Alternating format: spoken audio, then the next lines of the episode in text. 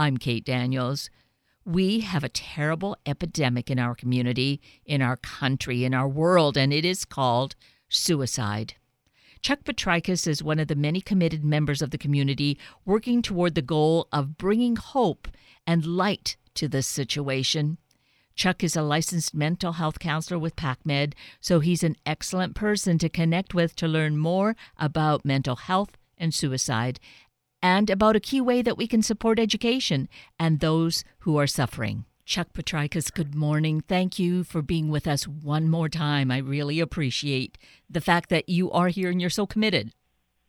Yeah, absolutely. I, am happy to come on the show and uh, talk today with this the thing is that this is your work as a licensed mental health counselor, but the fact that you really want to share information and really engage people, I feel is you being in the right profession because you have such a deep commitment to it. So uh, I think I'm probably correct in saying that, am I not? I hope so. Um, uh, that's that's my hope that um, you know, I'm I'm helping people out and I'm doing something that uh, makes sense to me and I enjoy. And uh, yeah, I do have a lot of passion around it and a lot of uh, years of experience. Um, you know, but it's one of those jobs that doesn't look as cut and dried as going to the doctor's office and, and getting a prescription and going home and you know taking your pills and feeling okay. It's it's a long work. It's a work of the soul, the work of your life. So in that sense, um, measurement sometimes can be difficult.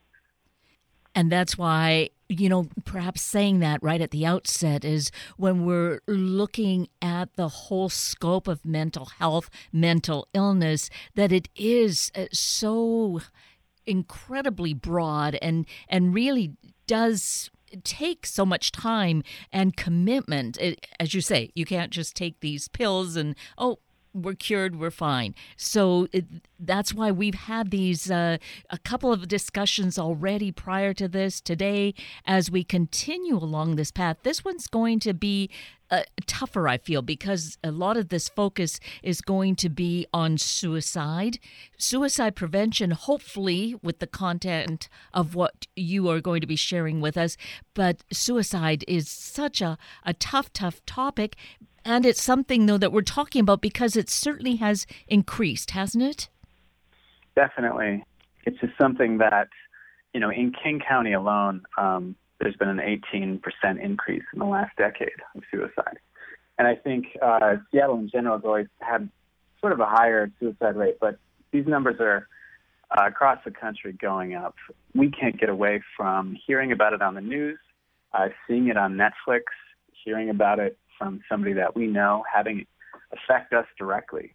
I mean, this is something that's being talked about indirectly all the time, but you know, the uh, national media use it as a uh, public health concern. So they're very wary of even mentioning how somebody dies uh, on the news because there's a fear that it can set off more suicidal behavior across the country. But we're here, we're talking about this. I'm of the opinion that bringing something out of the shadows into the light, talking about it, um, is always going to be more helpful than avoiding it, sugarcoating it, uh, pretending that it doesn't exist. And that's why you and I are connecting this morning to share this really critical information because, yes, hiding under a stone is not going to make it go away with the numbers increasing, they're not increasing just because we've talked about it. I think there certainly is an element of just. Uh, I'm going to say despair, but certainly just feeling overwhelmed and wanting to give up. So that's why we have to bring attention to it. Yeah, and I think when we talk about suicide, we're touching on almost every uh, mental health diagnosis that exists anxiety, depression, PTSD, uh, chronic pain across the board, dealing with something mental or physical under extreme circumstances over a long course of time um, will make somebody uh, experience so much pain and suffering that at some point they just wanted to stop. And I think for the patients that I see, that's what I hear most often is that I'm I'm suffering, I'm in so much pain, and I just want to turn it off. And I think one thing that I just want to illuminate here that I've discovered over the years is when talking to people who are suicidal or talking about it, I get to the bottom of it with them and say, you know, to me, it sounds like you just don't want to have pain anymore. You don't want to feel bad anymore, but you don't actually want to die. And they stop and they think, and they're like, yeah, you're right. I do want to live. I just want to feel good. And I, I tell them that's a big difference than actually wanting to die. That's a huge difference because that's what I want. That's what you want. That's what everybody wants is just to feel better. If there's a way that we can feel better without actually ending our life, let's figure that out. And I think that sort of aha moment lets the person know that they don't have a death wish. They just have a, a, a relief wish. They just have a non suffering um, part of themselves that, that's screaming to come out. And they've, they've run out of uh, ways to fix that. Nothing's worked. This hasn't worked. This hasn't worked. I guess this last option is the only thing that's going to work. And I think that is, has been really helpful to people I've worked with because then from that point, when they realize they want to live, we can then do some things about that. You can strategize and find how to uh, find methods that are going to help to cope or make changes uh, uh because that that view and it's it seems like it's just such a very narrow margin changing that viewpoint. It, it's not really, well, maybe it is a 180 degree turn, but it feels very different from, you're right, I don't want to die, to seeing that, okay, how are we going to go forward? Yeah, let's figure this out. Let's collaborate. You know, and I think for those who are listening um, to this, I, I think there's a, a sense of maybe helplessness or you know, somebody comes to me or I hear about this, I'm not a mental health expert. I, I don't know what to do, and you know, I'm going to make it worse, and it's beyond my scope. I, think all those things um, stop us from engaging with people that we know um, deeper. And I really encourage family members um, and people I meet to say you don't have to be a mental health expert. Um, you just have to be able to continue to have a relationship with this person to listen to them and then to validate them. And I think the idea of validation is saying, yeah, that makes a lot of sense. I hear you. You're not crazy. And to sort of normalize and agree with the person versus what I see usually happening is if somebody jumps in, they want to fix it. They want to solve it and they want to say, oh, you know, things aren't that bad or, you know, shame on you, you know, like uh, you're gonna you're gonna make a lot of people sad and angry if you do that. So it's either the guilt tripping, the fixing, or the silence that that people are encountered with in, in the daily life.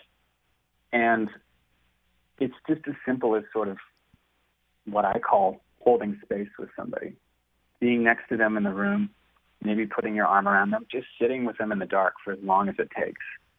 And I think the experience of feeling suicidal is one that you don't feel understood, that you feel alone, and that this problem is uniquely yours and nobody understands it.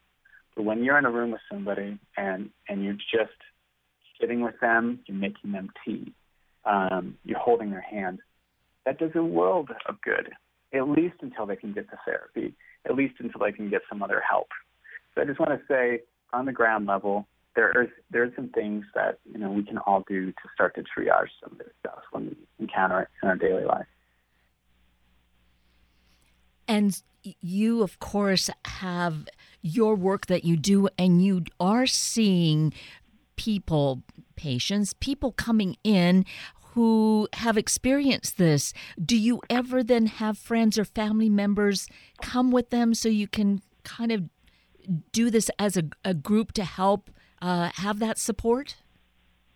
You know, I think the conversation first starts with myself and the person, and then we work up to sort of coming out of the closet.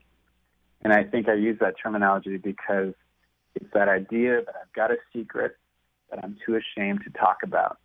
If I told people in my life, uh, they would freak out. They would treat me differently. They would look at me like, you know, I have some sort of terrible disease and I might be a pariah. But I think what I do is try to normalize the experience, build them up, and then have them invite a family member into that conversation. But when you get that family member in that conversation in that room, it really is a game changer because it's become it's become something that now is uh, is in the context of being able to be treated. And instead of one person holding it, it's three people holding it. It's four people holding it. And the more people that are holding this sort of heavy topic together, the more manageable it is for that one person to carry it because they're not alone. And and they've sort of let people know some insight into their life and even gotten to the point saying, This would help me. Hey mom, don't try to fix me. Hey mom, you know, when this happens, it makes me feel really bad. So I'm going to ask for what I need, and I'm going to ask for understanding and validation. And I think really that's that's the context in which people do heal is within the context of a family relationship where this is open. Uh, you know, even friends coming in that are safe that can support the person while they're going through this. And while it feels so tough, there's also a feeling of it's so simple. Just be willing. Take the risk of stepping forward, as you say, come out of that closet, you know, take away the secrecy of it and realize how much support and love there is around to help you move along with this. Absolutely. Um, and I think for those listening too, I, I, think it's just important that we all kind of have some eyes on um, some of the warning signs that we might see uh, if somebody isn't being forthcoming. Um, certainly being invasive and, and you know projecting onto somebody, oh, I think you're suicidal, is not helpful. But there are some consistent things that exist within uh, the scope of a person's life who's suicidal that are consistent across the board. Um, I would say a big life change. Uh, somebody has died. Uh, there's been a divorce. There's been um, a loss of a job. There's been a move across the country to an unfamiliar place. We talked about uh, tech worker burnout in the last um, broadcast, and I think that's the idea of I've I've left my place of familiarity now. I'm in a new place. I'm in a new city. I don't have the same resources, and I feel alone. Um, and that that sense of isolation and withdrawal that happens for people. Um, changes in appetite, changes in sleep, um, people beginning to give away their possessions. Um, and talking about, oh, I, I feel like such a burden to the people around me. You know, I, I see that with some older um, patients that come in. They say, I'm, you know, I'm sick. I can't walk. My family has to take care of me. I feel like such a burden. I think it would be better if I could just remove myself. And the, the thought is this would be doing my family a favor if I was just to just take myself out of the equation. And I think it's really important uh, for those people just to be able to have a safe place to talk about that and, and realize the sort of myth of that that thinking. And that's uh, also potentially depression talking. Absolutely, yeah. And depression is uh, the biggest mental health symptom associated with uh, suicide, but I, I, think right up there is PTSD, post-traumatic stress disorder.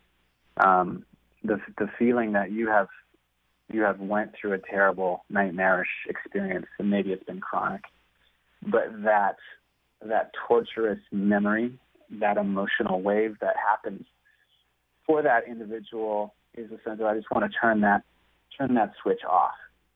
And I think sometimes I think about it like volume, like a loud emotional volume that's going off in a person's head all day and all night. Uh, I even know somebody who experiences extreme vertigo and they've considered suicide. This is something, this is not an emotional component. This is just a uh, biological uh, thing that's happening in their body, the sense of spinning all the time. And they just want to turn it off. So it doesn't always have to be uh, emotional, it can also be physical um, and just wanting some kind of relief with that. Just stepping back to the PTSD, which is it is a chronic situation, is it not? Uh, it can be chronic. It can be single episode. Um, it just really depends. And I think you don't have to go through war to experience that. You don't have to have a, uh, a house burned down to to have that. It can just be the sense that something was really um, emotionally, psychologically scarring to you, and it might seem small to this person over here, but it was really big for you. And and that's um, it used to be relegated mostly to war vets, but I see it in almost every facet um, of of ages in our clinic and and people in walks of our life. Uh, people, kids, kids can experience it by just watching domestic violence happen. Um, seeing a parent get hit can make you feel like the world is unsafe fundamentally, and that sort of feeling spreads out across all the different domains of school. And uh, that anxiety is really high. You're kind of looking over your shoulder all the time, like wondering, is the boogeyman going to get me? You know, your heart is racing. Um, your thoughts are racing. And, and, and fundamentally, you're not thriving because your body is in a state of fight or flight uh, most of the time. And, and that's, yeah, that is just becoming more common. Um, I see it all the time. And certainly um, associated with suicidal thinking. And there is hope, though, isn't there, as you work with persons who are dealing with this kind of trauma for the whole gamut of reasons you just listed, Chuck? There are ways to really work with it so that it becomes manageable and the world begins to feel safer and we move away from wanting to just end life? Absolutely. Um, you know, I think it's one of my biggest fears is to have one of my patients commit suicide. I think in the life of a therapist, it's bound to happen at least once, um, and it's just just the reality of our world. Um, but certainly, I've seen a lot of people recover and come out of this, and that's not to say they don't struggle with depression, anxiety, and suicidal thoughts on and off through their throughout their life. But this idea of I've come to somebody, I've told my secret, and it's actually not as scary as I thought it was. And actually, I'm starting to develop some skills. Um, I've developed a safety plan. I've included my family. I've included my clergy. I've included people in my life. Like we're on board. We know that this exists, and and that it's it's a thing for me. And just like other things that we struggle with, it's about management. It's not fixing, curing, or solving. So I think, you know, just from a top level, um, finding ways for people to create meaning again once they're out of the woods of of that intense suicidal feeling. And um, you know, that's something that takes some time. But that initial phase is really important to just sort of remove the um, the drugs in the house if they're taking them uh, to remove uh, ways that you can harm yourself. Uh, in the state of Washington and across the country, firearms uh, are such a high risk in the home because it's an on and off switch. It's so easy to commit suicide with a gun versus any other means, and it's by far the the highest uh, means of suicide, especially among males. So your environment does matter. Um, and just if you know somebody who is this uh, feeling suicidal, that their um, their ability to sort of move and act on this is mitigated somehow if if you can intervene with that.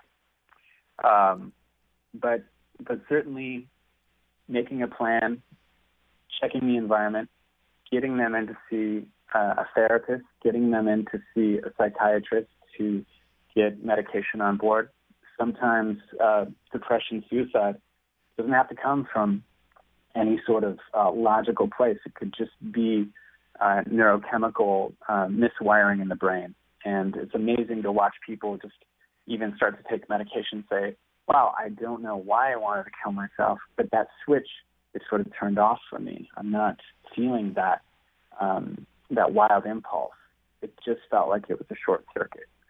So in our clinic at PacMed, you know, we're doing that that work of having the doctor therapists and psychiatrists all sort of on board with the care of one person who is uh, at risk. And this is the the beauty, I will say, of the whole situation is having the therapist like yourself, Chuck, having the team involved so that there is this help. I think so much of the problem is feeling so alone and not knowing where to turn. But here, as we talk about it, we know that there are resources, that there is help available, and therefore solutions are right there too. Yeah. I mean, it's a huge epidemic. Obviously, it's getting bigger. It's not going away anytime soon. But, you know, like Mr. Rogers says, like, look for the helpers. You know, this terrible thing is sweeping our country, but there are more resources out there than there ever has been before. Um, there's a great website that um, you can log on to. It's called suicideispreventable.org, and it is a step-by-step, clickable sort of process map on there about how to start the conversation, how to listen, express, um, and give concern to somebody, create a safety plan, get help, and even not what to say not the things that you shouldn't say to someone who's feeling suicidal. So we have that. We have helplines in King County and across the country. So the, the National Suicide Prevention Lifeline, 1-800-273-8255. There's a lot of people. There's a lot of resources. So I feel more hopeful in the shadow of this thing that this is becoming a big deal this is something that is being talked about, and I think we're more transparent in our society than we were 20 years ago by far. Which is definitely what we need to do. As you were saying, we need to get out of that secrecy. And with the secrecy comes that feeling of shame. Get past the shame because that's detrimental to us. So come forward, talk about it, and for anyone who comes forward to speak to us for us to be good listeners and sensitive and not say snap out of it or you know come on get out of it type of thing. Sensitivity is really key. Yeah yeah i think the the age of uh, self-help books where you know don't worry be happy has not worked. It's not uh, this idea of just stop it and um, you know, happiness is a choice. There's a lot of platitudes out there that can make us feel like we're broken because it worked for this person, but it didn't work for me. So there must be something wrong with me. I must be hopeless. Um, but I just say, you know, talk to anybody who's listening. Talk to anybody who's safe and who's going to make you um, feel validated and not judged. You know, don't make it worse by going to people and you know having them you know, you knowing that they're not going to be safe or validating and sort of putting yourself out there. Um, and I think also in response to it being September, it's National Suicide Awareness Month. There's a walk that's happening um, through the American Foundation for Suicide Prevention. PACMed is and uh, Providence are taking part in this. It is the Seattle Out of Darkness Walk, October 20th at the Seattle Center in the Fisher Pavilion um, just encourage listeners right now to take part in that, to go online, look that up, uh, see how you can get involved. I think there is a full spectrum of different people participating in that parents, uh, kids, survivors, mental health workers. Um, so if you have a heart for this, if you feel like you have uh, been affected by this and, and maybe want to connect with some other people, that's a great way to to get that going. You know, get in conversation, um, and possibly get into a support group who um, might be able to lead you further down your path.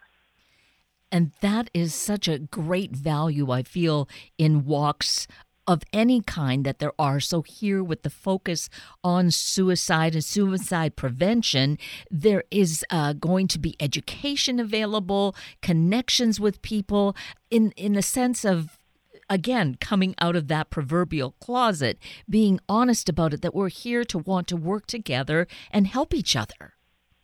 Yeah, absolutely. And I think that's, it's a kind of a, a cliche that uh, you can't do it alone, but it's, it's really true. And I think um, I'm always championing for people to get together, especially when it's the heavy kind of subject of suicide. Absolutely. And the thing is, I think with the way the statistics are these days, that we no doubt know someone. It's perhaps just a couple of degrees of separation from knowing someone who knows someone, perhaps. But it, it's become so prevalent that that is why we need to all participate and be there and learn and support for finding ways to come to the solutions and, and be a support for each other. Yeah, and I think one other thing I like to add is that if you think you're the only one struggling with depression, with suicidal thinking, just know that your teachers are, are in some level dealing with that. Uh, your doctor is, uh, your therapist, um, the barber. I mean, we all are touched by some level of our own personal struggle with this. And I think the thought that I'm the only one who feels this way and everyone else is just fine, I think social media ingrains that into us too, that we're doing great. Life is perfect. Um, look like us, act like us, put on a happy face. It's such a lie. And I think it's another contributing factor to why we feel so isolated when it comes to this stuff. And it affects both genders, men and women all ages, uh, which is what is so tragic too, regardless of the age of the person. But that's it. Everyone is has that uh, happening around them. So we we really need to learn and be sensitive. Yeah, yeah. Just just give yourself some grace. Um, the other person a listening ear, and um, you know, this is such a stressful country that we're living in right now. There, there's um, there's so much hitting us from all sides. Um, any one of the issues that's happening in our country right now would be enough to, you know, trigger depression or anxiety or the feelings of like, I'm overwhelmed. I can't do this. This is insane. You know, I feel like that when I read the news. I feel like that when I look at the problems in our world. You know, the rainforest is burned down. That feeling of helplessness. So we are all very vulnerable to this. We are very susceptible to uh, despair. So I think it's just something, um, you know, we can't talk enough about. And you, I am so grateful for the fact that you are so willing to talk about it. You have this passion, you have the education, the involvement in the mental health community, and uh, encouraging us in all these different ways, Chuck. I think that uh, you are, are really a great spokesperson, just really a great person all round. Well, I appreciate the, the format and, and, and your enthusiasm and uh, heart for this too, because I know not um, you know every person on the radio uh, feels a sense of urgency, understands uh, the importance of all this, and um, you're really taking advantage of uh, your position in the world too. So I appreciate you. Well, thank you, and you're you're right. You've used a very key word. It's urgent. There is a sense of urgency. Uh, October 20th is the Walk Out of Darkness in the Seattle area. Check it out. I think if we go to the American Foundation for Suicide Prevention, all of the information is right there, right, Chuck? Absolutely. Yeah, check it out. Excellent. Well, thank you once again for being with us, for really pursuing this important and tough topic and helping us to see really this way out of darkness. Absolutely. Thank you for uh, the time. You're so welcome. Now it's time for our Sunday morning shout out. Dovetailing right into this conversation we had with Chuck, a focus on out of the darkness walks. So, this is sponsored by the American Foundation for Suicide Prevention, which is a voluntary health organization that gives those affected by suicide a nationwide community empowered by research, education, and advocacy to take action against this leading cause of death. They're dedicated to saving lives, bringing hope to those affected by suicide, and creating a culture that's smart about mental health by engaging in some of these core strategies.